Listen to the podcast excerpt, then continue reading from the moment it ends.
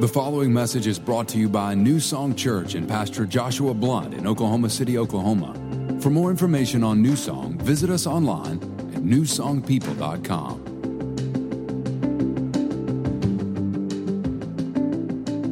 Well, good morning. How are you? Good? You have your coffee in you? I'm not a coffee drinker, so I don't know what it does to you. I think it's a good thing that I'm not a coffee drinker because you're about to see that I don't lack energy or the problem of talking. And so I drink a lot of soda, though, and I say that that's my coffee, um, but I don't drink coffee. And it's a gift to you, not to me. But, anyways, uh, I'm really honored to be here. I am so excited. I thought last night was absolutely incredible. I was chewing on it all night long, still am this morning, and can't wait to go home and apply it to my life. And how many of y'all would agree it was such a great word by Pastor Sarah? Um, I am really excited to be here. I love Pastor Josh and Sarah, and I love what they're doing, and I fully believe in New Song Church and his conference and everything that's here. And so we're really excited to be here. I brought my husband with me, and luckily he's not one of the only guys here, but he's sitting on the front row. And so this is my husband, Ethan. Um, I, I, think I might have a picture of my entire family. We have three beautiful children. Um, Addie is the oldest. She's four. Kate will be three in March, and Preston turned one in August. And then we are expecting our fourth, who will be due in March as well. And so we did four in about four and a half years. And um, so you can pray for me, but you also know that I have a good marriage. I'm just kidding. But really, I absolutely love being a mom. It is my answered prayers from when I was a little girl, and I can't thank God enough for the ones He chose to let me raise. And so these are my little tribe. I call them my mini circus, and people sometimes ask me, why do you call it a mini circus? And I said, well, people pay to go to a circus, and um, it's really a fun thing. And I said, the thing about a circus is it's fun and it's like um, crazy all at the same time, and that is basically my life. Like it's a whole lot of fun, but there's never a calm moment, even when they're all asleep. I bring the chaos. So I don't know. We just don't have a calm life. And we're okay with that. So that's my family. I love them and we're really excited to bring. And just so you know, this is the final child. Praise the good Lord above. I see a light at that end of the tunnel. we're not messing around. We will make sure that it is the last one in every possible way, medically and every other way. Anyways, um, my middle daughter is Kate, and she's the one that when she talks, it's very rare. Like, for instance, um, we do this Mom's Day Out program. I say it's for them to get smarter, but in all actuality, it's for me to be a better mom, so I send them away. And, um, so there they are there. and She does this costume parade. She's two and a half and almost three, and she does a costume parade. And my oldest daughter decides to be Belle, and y'all, she owned Belle. She walked around that costume parade. She wanted everyone to know who she was. She kept telling me she woke up at 7 a.m. She was like, I got to put on my Belle costume. I was like, okay. And she said, Mama, am I the prettiest Belle you've ever seen? I was like, You sure are, baby girl. Like, oh, yes. Kate, on the other hand, she wanted to be Skye, which is from Paw Patrol, and it just shows their personalities to a T. But here we go. We go to this costume parade, and not once, not once, they're giving her so much candy, not once did she crack a smile. She looked at those people so mean mugged. I was like, sweetheart, are you having fun? I was like, okay. Mean mugged the whole way. We got home, she talked about it nonstop. So this little girl doesn't talk much, but when she talks, it is usually very funny or very smart for her age. And so recently we got to talking, we're talking about how there's a baby in mommy's tummy. And um, I started to wonder why every time I said that, she would be like, baby in my tummy? And I was like, no, mommy's tummy. And she'd be like, okay. And so one morning we're all in my bed because that's me being lazy. And here we are, we're all in my bed. And um, she points to my belly button and she says, baby. And I was like, yes. And then she points to her belly button and she says, baby. And I was like, uh, and then she points to Preston's belly button and she says, baby. And it all started to dawn on me that I am winning at being a mom and my child doesn't have no idea what a belly button is. None whatsoever. Which, to give her full credit, I have basically been pregnant her entire life. And so she now believes that everyone has a baby. I was like, sweetheart, that's a belly button. She was like, no, baby. So if you see my child and she thinks you have a baby, she's not trying to be offensive. She genuinely thinks we all have babies. And so, um, That's her. She also is to a T determined we are going to name this baby A, B, C, D. And she is going to go to her grave telling me A, B, C, D, A, B, C, D. And I'm like, oh man, I hope you love your little sibling. I hope it's a boy, but I hope you love your little sibling, A, B, C, D. So don't judge us. That is the child of our fourth kid. Um, name of our fourth kid. I'm totally kidding. It's not. Don't tweet that. But anyways, that's a little bit about my family, and we love them. So I um, we're about to get real into this. Okay, you all love me already, and I love you. So we're just going to get into it. Um, I have a topic on my heart that isn't a popular topic, and why it came into my heart is actually kind of a heavy reasoning. I personally believe the number one thing that the enemy is using to destroy my life, your life, and our world today is context. And let me explain. Um, in my sphere of knowledge, recently, when I say sphere of knowledge, meaning I know this family, know of this family, but I don't personally know them, okay? They're part of our church and whatnot. In our sphere of knowledge, a young girl, young teenager, decided to commit suicide in the most determined way that you could probably do it. And then just a few weeks before that, one of the friends in her school who was about the same age, a very young teenager, had just committed suicide in a very determined way. And I couldn't handle it. I couldn't go to sleep. I was mad. And I looked at God and I was talking to him and I said, why? How could somebody so young make such a forever decision off of the moments that they're facing? How could we do that? How? How are we the most, the most suicides are happening right now? That's what they're saying. Maybe in history, the most are happening right now. Why? And I just felt like the Lord told me, and I realized that the number one reason why people commit suicide, if you ask somebody who tried to commit suicide and lived through it, which most of them will say, if they did, they'll say, I actually didn't want to die. I just didn't want to live anymore.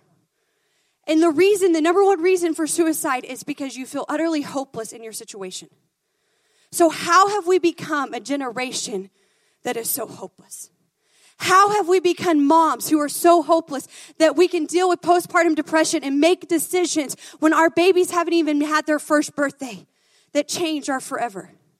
How have we become such a hopeless generation? And I truly believe it is because we have lost the art and the understanding of the power of context. See, what the enemy has done is he has come into your life and he has told you that the bad will never change. You will be in this season forever. This was never ever going to change in your life. Your marriage will never change. Your children will never change. You will change diapers for the rest of your life. This is my life. And here's what he does. He tells you the bad will never change, but the one thing he tells you will change is the thing that cannot change, and that is God. He'll come to you and he'll tell you he won't come through this time. He won't do it for you like he did it for her. And he'll try to get you to believe that that's going to change. That the God who cannot change, it is not possible for him to change, that he will change. And the bad that you're facing cannot change. It will not change no matter what. And here's the reason why. Because if he can get you to believe that the bad won't change and the good will change, then he can get you to make an eternal decision that will forever affect your life. Because you're living a hopeless life.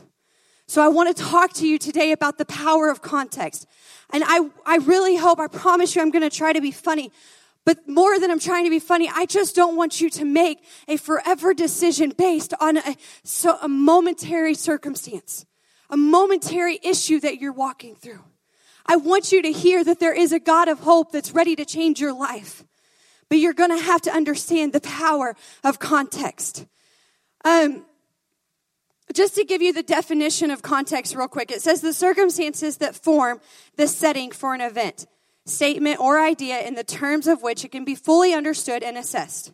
It's the part of something written or spoken that immediately precedes and follow a word or passage to clarify its meaning. It comes from two words, which means to weave together.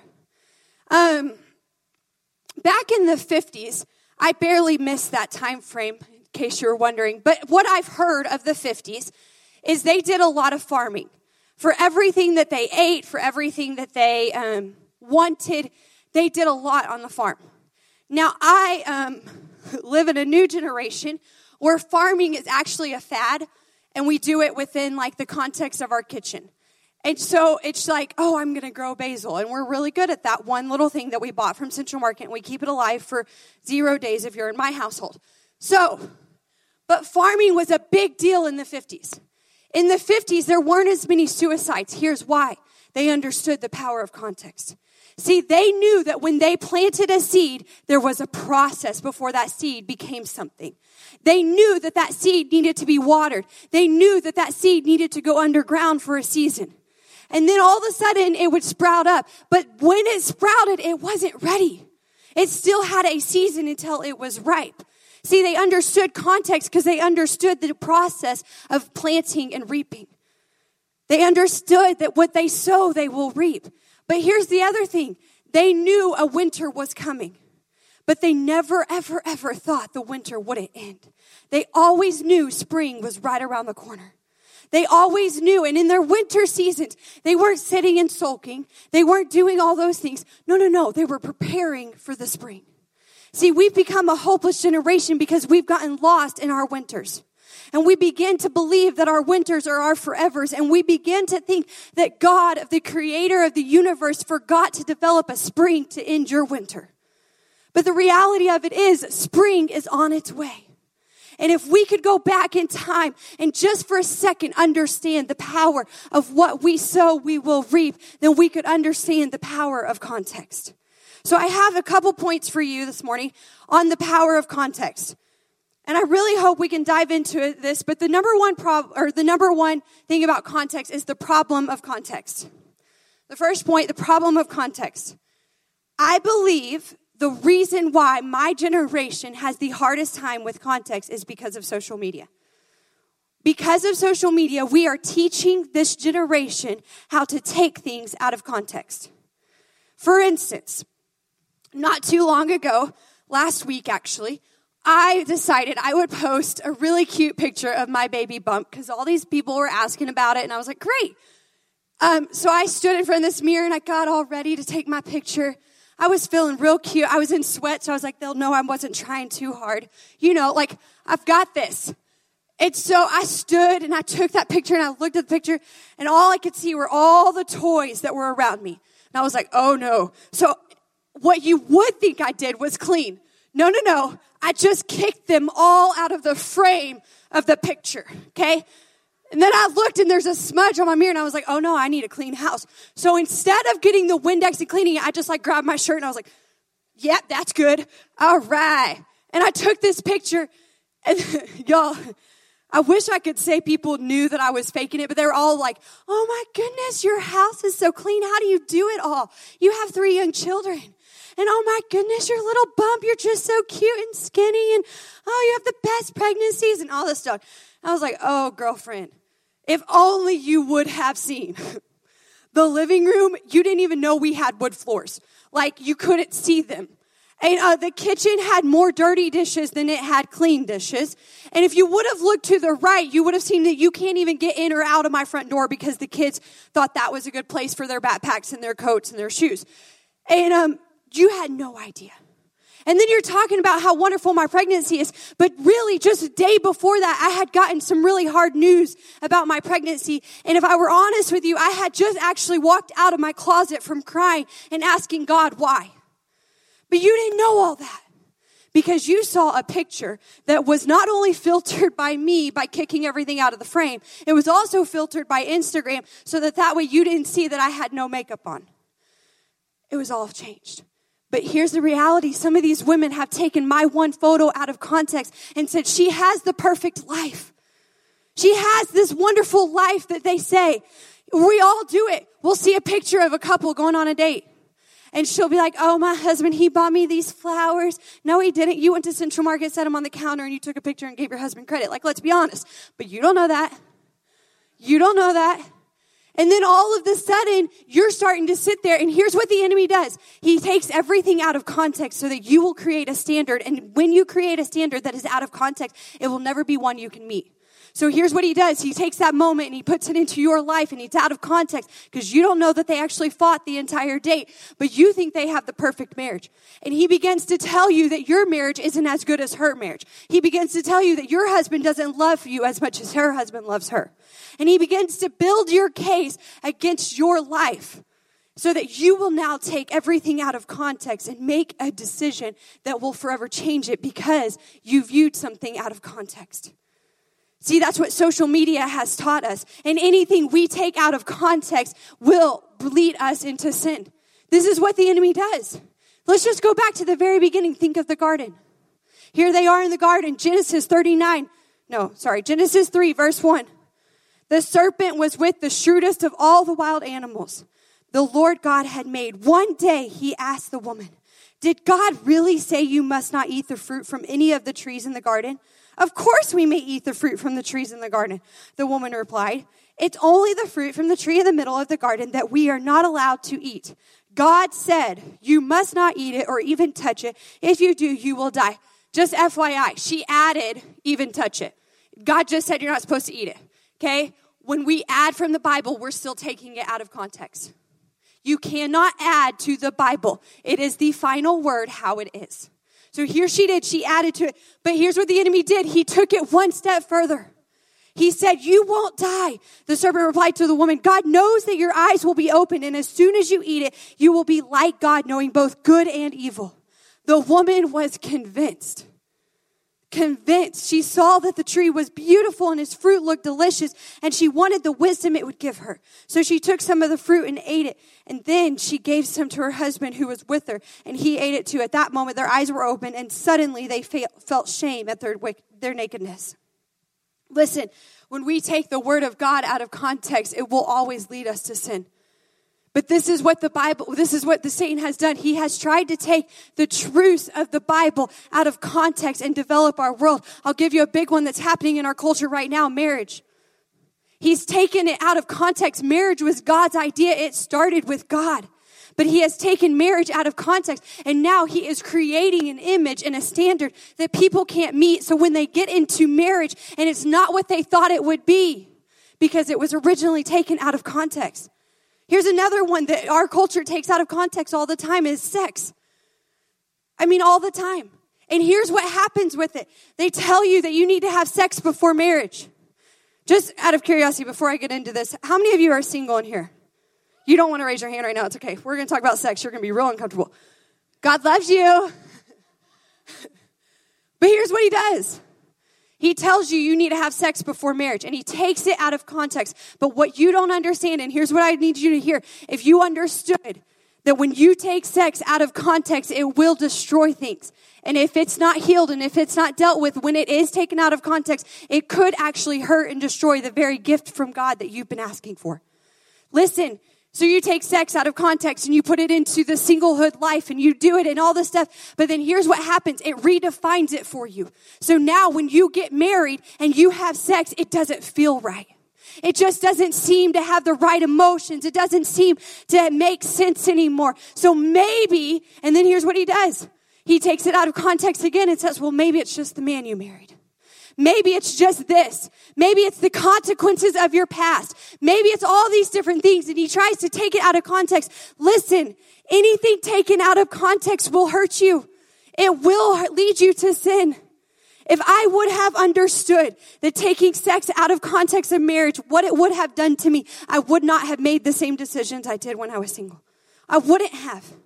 But the reality of it was, is I thought it would be no big deal. It was just a one time deal that turned into an habitual sin of my life. And then all of a sudden I got married and marriage was hard. And it wasn't right and it felt wrong and it just was, it was just not on. It seemed so off to me. But the reality of it is, is because the reason it was off is because I had redefined something that was never meant to be defined that way. See, I had told myself this is what it's supposed to be like, but it was all taken out of context. When you build your life on something that is out of context, it will not be sturdy ground for you. It will not. It will actually hurt the very thing that is actually a gift from God. Please hear me. Your decisions today will affect your tomorrow, and our culture is trying to tell you that you can get by with that. And it's not true. You can't do it. Anytime we take something out of the Bible, it's going to lead to sin. Now, I understand some of us are like, you know, Lane, I would never take something out of context in the Bible. So I was telling my dad this, and my dad offered me some old man jokes. So just bear with me because he's going to listen to this and he's going to want to know that I shared them with you. So these are old man dad jokes, okay? So you can take anything out of the Bible. If you take something out of the Bible, you can prove just about anything, okay? So here we are. You can prove that Moses played tennis because the Bible says Moses refused to serve in the courts of Pharaoh. They get worse. Just wait. You can also prove that David had a motorcycle because the Bible says that David's triumph was served throughout the land. And then he has this one about women, but I don't tell that one. Basically, he says you can prove that there will be no women in heaven because the Bible says there was 30 minutes of silence. And then, so he says that. I was ready to punch him, but he said that and he did it in like a women's conference. He didn't think through it very well. And a woman came up to him and she was like, well, pastor, there won't be any pastors in heaven either. I was like, well, touche. So you can prove anything. I know you're not going to take any of those in a theological debate. But here's one of the most common ones that we all take out of context Jeremiah 29 11. For I know the plans I have for you, says the Lord. They're plans for good. Okay, I agree with it, but hold on. See, our problem is we have now taken the Bible and created the Bible all about me. How it's going to serve me, how it's going to help me, what it's going to do for me. But listen, the Bible was never written to be about you. It was always written to be about Jesus. He's not into making one man shows. What you need to know about Jeremiah 29 11 is it was written to a body of people. Listen, God has plans for you, but here's the reality of it. He actually has plans for the body of Christ. And when you align your life with the body of Christ and become part of his body, that's when your plans come into play. But here's the reality of it. We start living in sin and all of a sudden things go wrong and we're like, well, God said he has a plan for me. He sure does, but it's only within the context of the body of Christ. You can't take the Bible out of context and hope that it's going to change your life. If you get in context with Jesus, then the Bible will change your life. The Bible was not written to make a one man show. He did that once and it was with Jesus and now it's over. So now it's your turn to get in line with what he would like to do in your life by joining in with the body of Christ. The second thing about um, context is the perspective of context. Context is going to give you perspective. And that's really important because the Bible says that as a man thinks in his heart, so is he. So here we are. I just thought we would look at Joseph's life.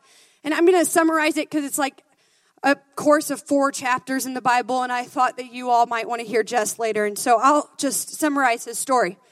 But I need you to hear the power of context through Joseph's life. First of all, he was 17 years old when his name comes into fact in the Bible.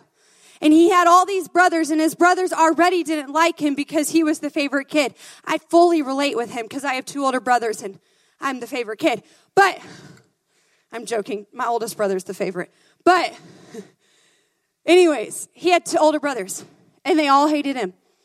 And then one time he had this dream, and the dream was basically that all of you people, all you brothers, are going to serve me. And so Joseph wasn't the brightest bulb in the box, and so he told his brothers, which only made them hate him more, obviously. And then he has another dream, and he tells them again. At this point, they're past their little limit of hate, and they decide we're going to act on it. Just FYI, anytime you act on hate, it's probably going to turn bad. Just little word. But listen, so then they decide we're going to do this. So they were like, we're going to kill him. One of them got wise, realized killing him wasn't the best, so they decided to sell him into slavery. They sell him into slavery, and then those traders then sell him to a guy who is um, Potiphar, who is one of Pharaoh's top people.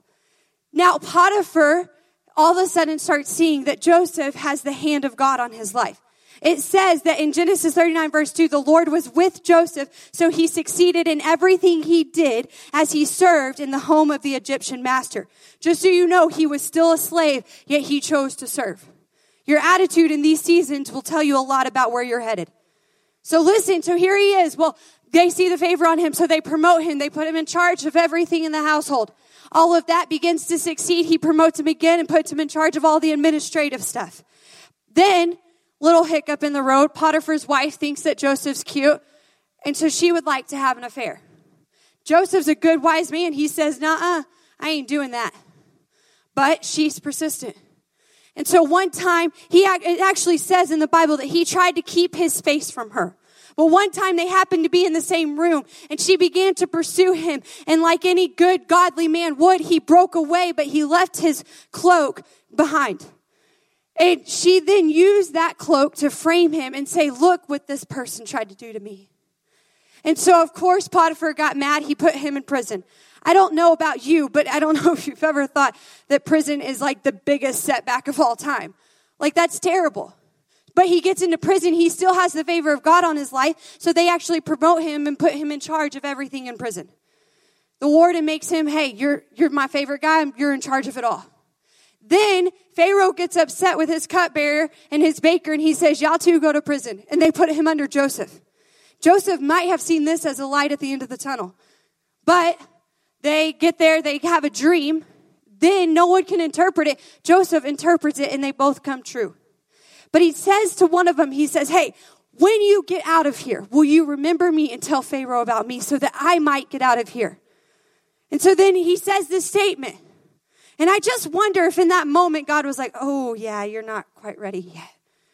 But here, the reality of it was remember, it all started with a dream which was a God given dream with a God given gift. It just hadn't been matured. Now he's in prison and he's using his God given gift to help people. And in that moment, that gift is being matured.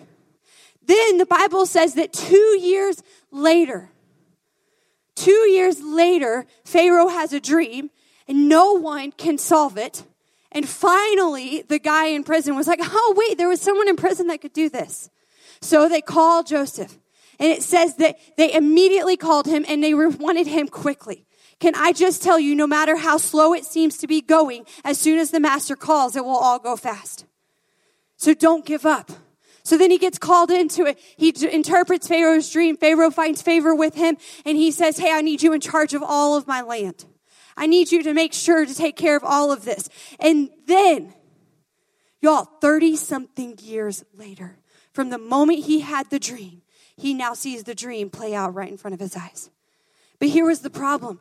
When he got the dream, he thought that it was going to be about him, how everyone was going to serve him. He misinterpreted the dream and took it out of context. But as God used him and matured him and took him through the process of life, he got to the place where he saw his dreams come true and he realized that his dreams were not about how great he would be, but about how many people he would be able to serve. His dreams were not about who he would become, but it was all about who God would become in his city. Listen, there's context to your life. If you could just for a moment get perspective on the context to your life and understand that even in the winters, even in the prisons, God is working on your behalf. It says, the God who started a good work in you will complete it. He is faithful to complete it. There is a process to this context. He wants to do it. Why did it all come true? Because Joseph kept his heart right. In context lies the truth. And if you'll keep your heart right and you'll stay faithful to God and serve Him, I promise you the dreams He's placed in your heart from when you were a little girl will come to pass. I promise you. The third thing about context that I want to tell you is the principle of context. The principle of context. We talked in the beginning about the power of reaping what you sow. Can I tell you that what you sow in the hard seasons, what you sow in the winter seasons matter? If you sow a bad attitude, I, you're going to reap that. If you sow anger, if you sow frustration, if you sow all these things, and please hear me. It's okay to have moments of anger in these setbacks. It's okay to have moments of frustration. It's okay to ask God why, but it's not okay to live there. It's not okay to set up camp in these places. If you will set up camp in these places, you're going to live there for a long time.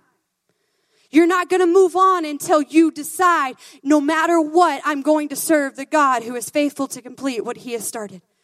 You're not going to move on until you understand that there's a bigger picture to play than just where you're in, what season you're in. There's a bigger season, there's a bigger scene to the picture than just what you're facing. I want to tell you some practical ways to find context if you're in one of those winter seasons. One of the most practical ways that you can find context is by asking for help, seeking counsel. Just a couple months ago, I was in one of these seasons. I had gotten really hurt by a best friend and I was in a slump. You can ask Ethan. I was mad. I was hurt. I actually left a meeting one time and you know, when something bad happens, it's like no one's available to answer their phone. And it's the worst timing. You're like, please, someone just answer their phone. And nobody could. Ethan was in a meeting. My best friend was busy. I couldn't call anybody. And I didn't know what else to do. So I just remember I pulled up to Sonic because that's my favorite place. And I grabbed my Bible and I wept. I didn't even know how, where to open it or read it. I just held on to it and I cried. And in that moment, I felt like God gave me a word but I wasn't going to apply it because I was still so mad that I was in that season. Fast forward a couple weeks, we got invited to go to an event with one of our mentors. And one night after the event, we were all hanging out by the fire. And I knew he would bring it up, but I just prayed the whole week and he wouldn't. And finally he said, Hey, tell me about that situation. You can curse, you can cry. I just want you to fully be honest with me. No filter. Tell me all about it. Well, I did. And y'all, I thought he's going to he's going to be on my side. Like, I mean, I cursed, I was crying. I was don't judge me for cursing. You do it too. But I just had the mic and owned it. So done. But I was mad. I mean, I vented out all of it. And he goes, "Yeah. I could see how that really hurt you. So could I give you another side of the story?" And I was like, "I mean, sure. You can't beat my story, so go right ahead, try." And he said, Well, actually, I was at dinner with that person last week. And I was like, Oh, dear Lord. And he said, And here's what she's been feeling. And in a moment, I was provided context. And I quit sitting in my slump. I quit sitting in my hurt. I quit sitting in my anger. And all of a sudden, I had a game plan for how I could go and change the situation because I was provided some context. You might need to do the same. When it comes to your marriage, you might need to go to your spouse and say, This is what I have seen. This is how I have felt. Could you help me understand what you see? My father, he's the pastor of Gateway Church in Southlake, and um, he just did a very, very powerful message on racism. If you haven't heard it, you probably should go listen to it. But one of the things he did is he used a water bottle at the very beginning of it. And he said, On my side of the bottle, this is what I see. But you're telling me your side of the bottle says this. But the reality of it is, I will never know what your side of the bottle says until I get onto the other side. Listen, we're not going to change some of the major issues that are happening in our world right now, whether it be racism or anything else, until we learn to get context of both sides. You're going to have to ask for context. So here's some other, just some practical ways. Get a friend that'll remind you. Write them down. And then stay faithful. Speak it out over yourself. Water the seed. Read the Bible. But maybe you're going to have to remind yourself of some memories, some times where God was faithful. I'm pregnant with my fourth kid, which means I should have this whole pregnancy down to a T. But um, this fourth pregnancy has been harder than any other pregnancy for me. Um, and so when I was in my first trimester, I was really, really sick. And I remember thinking, why in the Lord did we decide to have four children? But I was going to push through. But the only way I knew how to push through was I would look at my three children and remind myself that this season ends, that this is only the first trimester, that there will be a season where I will wish that this baby is out of my womb because I will be so fat and have to be rolled everywhere.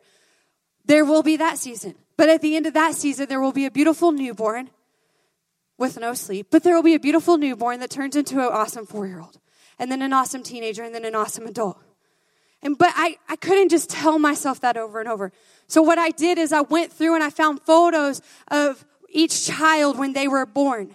And anytime I was sick, I would remind myself of their births and I would remind myself of getting to meet them. And what it did is it provided context for me to remind me that pregnancy is only nine months, even though it feels like eternity.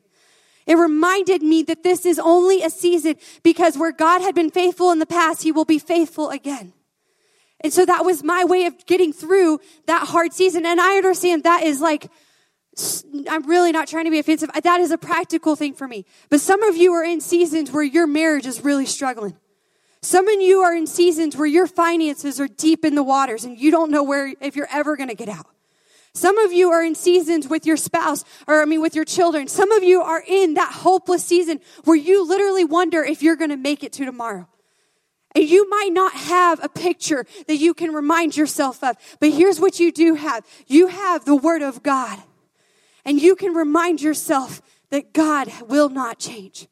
It says he will never leave you or forsake you. Even in the valley, in the shadow in the valley of death, he will not leave your side.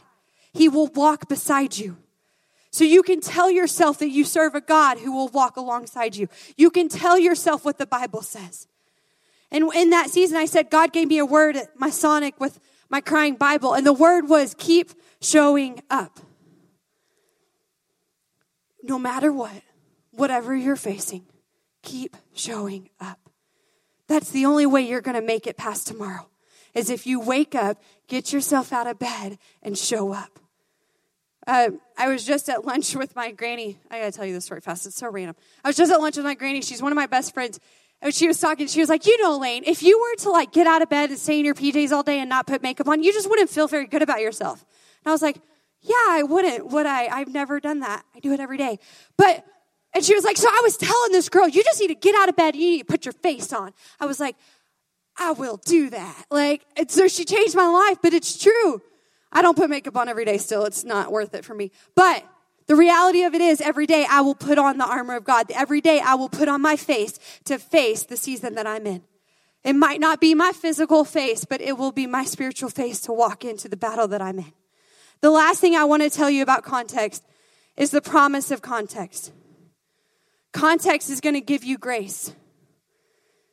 Context is what gives you hope.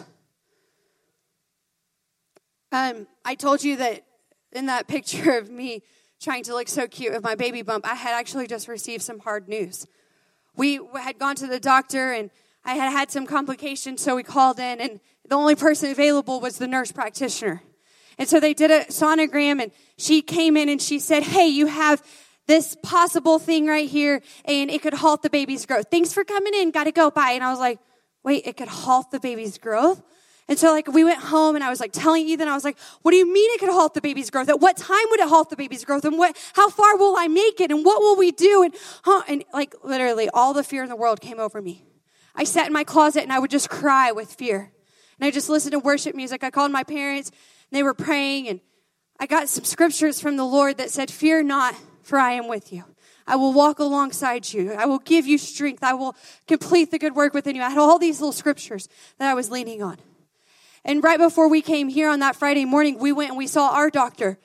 And we sat down and he explained the whole process. And he, he explained what it meant for my body to have this thing. And, and basically at the end of it, he was like, and it's really no big deal. I just need you to know it's no big deal. But in that moment, he gave me the full context and it gave me hope for my child. When you understand and you receive the full context, all the hopelessness you're feeling will flee. You will have hope. The Bible says in Lamentations 3, verse 21, Yet I still dare to hope when I remember this. The faithful love of the Lord never ends. His mercies never cease. Great is his faithfulness. His mercies begin afresh each morning. I say to myself, the Lord is my inheritance. Therefore I will hope in him. The Lord is good to those who depend on him, those who search for him. Listen, I can find hope if I'll put my life in the perspective of the great I am. In Psalms 39, verse 4, it says, Lord, remind me how brief my time on earth will be. Remind me that my days are numbered, how fleeting my life is. You have made my life no longer than the width of my hand. My entire lifetime is just a moment to you at best. Each of us is but a breath. We are merely moving shadows in our, all of our busy rushing into nothing. We heap up wealth not knowing who will spend it. And so, Lord, where do I put my hope? My only hope is in you. James 4 verse 14, whereas do you not know what will happen tomorrow? For what is your life? It is even a vapor that appears for a little while of time and then vanishes away. Listen, if your life is just a vapor, how much less is this season? It's just a season. If I could please just get you to understand that this season will end, your winter will end, and spring is on its way.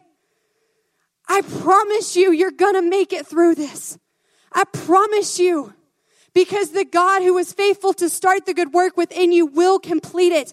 This is just a season. But here's the reality of it. Just like Jeremiah 29 11, it cannot be applied to your life until it's within the context of the body of Christ. Listen, your life is hopeless without God. It is empty without God. Trust me, I was there. I was a nine year old little girl who my dad said, let's plant a church. I was all on board. Fast forward a couple years, I began to not feel like the prized possession. All of a sudden, the enemy started to take things out of context into my life and tell me, hey, your dad doesn't love you as much as he loves the church. Hey, this life, it's not for you. The world has something better to offer you. And I was like, okay, great. A little boy came up to me in middle school said, Hey, you want to be my girlfriend? I went home. My dad said, That's silly. Absolutely not. I went back to the boy. I said, My dad said no. His best friend popped his head around him and he said, How would your dad ever know? And for the first time, I began to doubt if my dad actually had my best interests at heart. And I began to look at life with a little bit of difference because I had taken one comment out of context. And so here I was. I decided I would date this guy. It was a harmless relationship. We were in fifth grade. What else do you do besides say you're together? It was harmless. But what I didn't know is it was saying yes to a path that I wasn't ready to agree to. What I didn't know is I was creating a habit in my life to sin. And in that moment, I started a double life. All of a sudden, I was one girl at church. I was the great preacher's kid daughter. But when I got into that school or I got outside of that church, I was a totally different girl.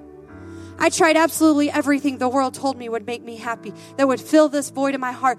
All I wanted was to be wanted. All I wanted was to be loved. And so I went to males, I went to partying, I went to all those different things. And yet I was left utterly hopeless. And one night we were out and we were walking around this neighborhood that was being built. And here I was completely empty completely hopeless.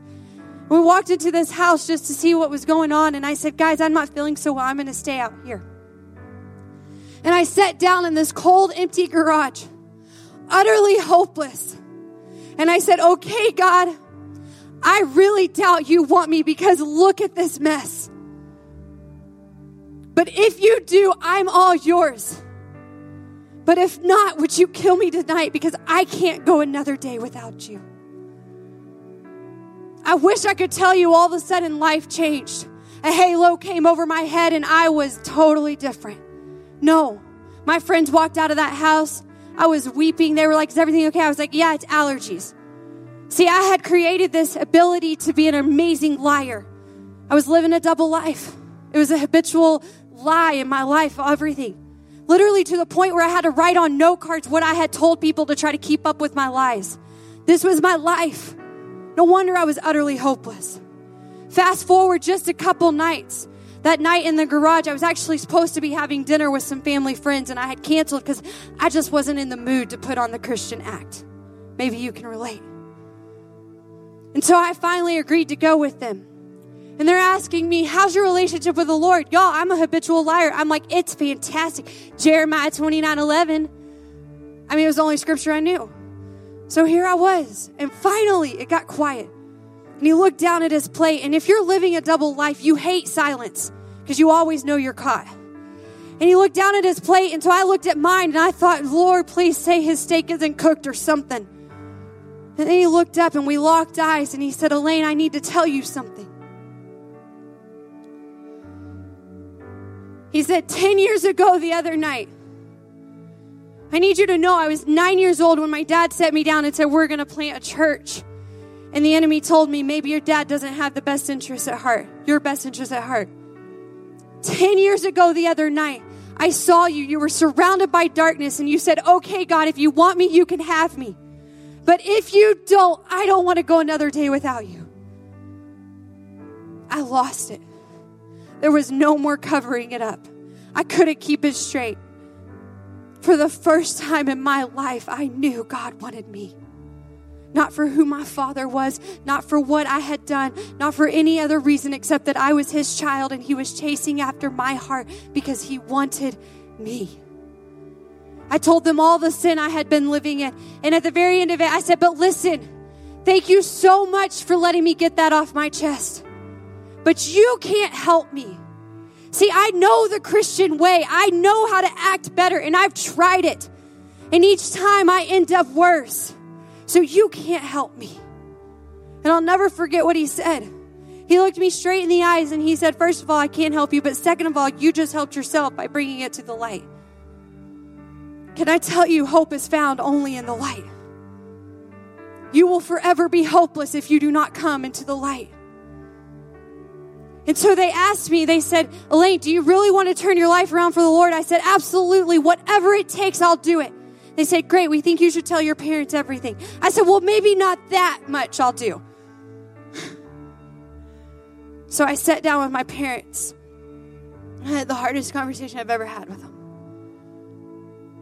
And I honestly believed that they would disown me. But instead, my father stood up and with arms wide open, he said, Welcome home. Because I was now home. Listen, my life didn't get super easy. I had to say goodbye to a lot of my friends. I had to do a lot of hard things. But I can tell you, I was filled with hope. I can tell you, my life was so much better. And so tonight or this morning, I want to give you an opportunity. I want to tell you that there's hope for this season. I want to tell you that this season will end. I want to tell you that your winters are going to end, that the spring is on its way. I want to tell you that. But here's what you need to hear hope is found in one place, in one place alone, and it is in the Bible. And if you live a life out of context of the Bible, you will feel utterly hopeless. But if you will align yourself with the Word of God and come into agreement with the body of Christ, I promise you, the Lord says His plans for you are good. There is a purpose. There is that, and it starts today with you aligning yourself with God. Would you just bow your heads and close your eyes? This morning, actually, last night, I couldn't go to sleep because I remembered being utterly hopeless. I remember being fully broken. I remember living that life. And I was so afraid to tell somebody that I needed Jesus because I should have already had him. I was a I was raised in a Christian home. I was a church goer.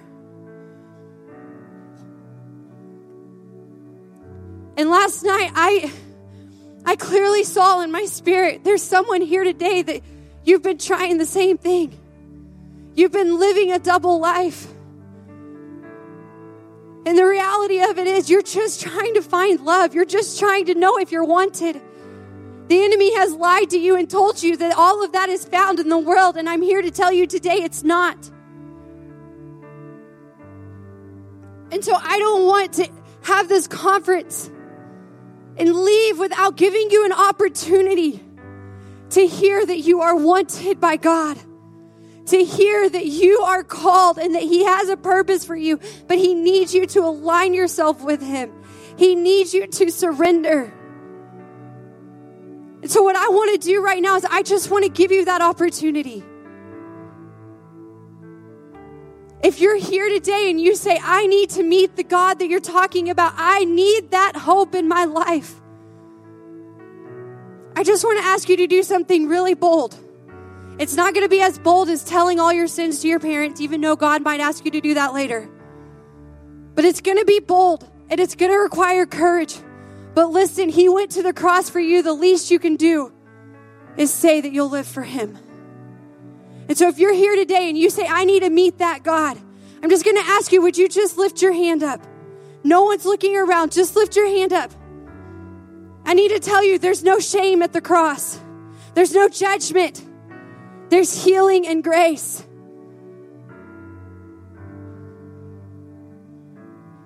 You can put your hand down.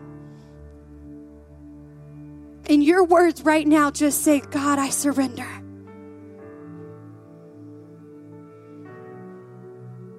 I acknowledge you as my Savior.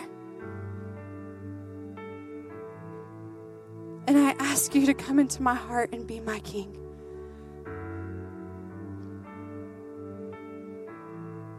All across this room, I just want to pray for us as a general body of Christ.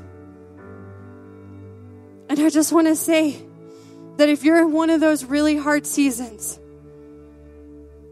God's faithful.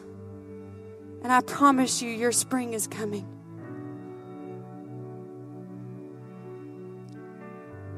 So, Lord, right now, I thank you. I thank you that you're the God of hope. I thank you that you're the God of grace. I thank you that you're the God of redemption and that you will restore what has been taken. God, right now, I pray that you would deposit hope into every heart. Lord, I pray that as seasons are starting, maybe a winter is starting for some and a winter is hopefully coming to a close for others. Lord, I pray that you would remind them of your goodness, that you would hold them close, Lord. And Lord, I ask that you would heal marriages, that you would bring lost children home, that you would heal our bodies, that you would restore what has been misplaced, that you would um, fix our finances, that you would give us wisdom, Lord, on what we're supposed to do. And Lord, may we never forget that the only place we can put our hope is in you. God, I thank you that you are for us and not against us, that you will never leave us or forsake us, that you will walk with us and guide us through the valleys and the shadows of death, that we shall fear no evil. For you are with us and you will strengthen us. You will be our God, and we shall be your people. May we hear your voice and be a generation of hope to this lost world. In Jesus' name. Amen. Thanks for listening to this week's message from New Song Church. If you have a prayer need or would like more information about New Song, you can email info at newsongpeople.com. If you would like to partner with New Song through giving, go to www.newsongpeople.com forward slash give. And if you want to stay connected to New Song, you can find us on Facebook, Instagram, and Twitter by searching for New Song People.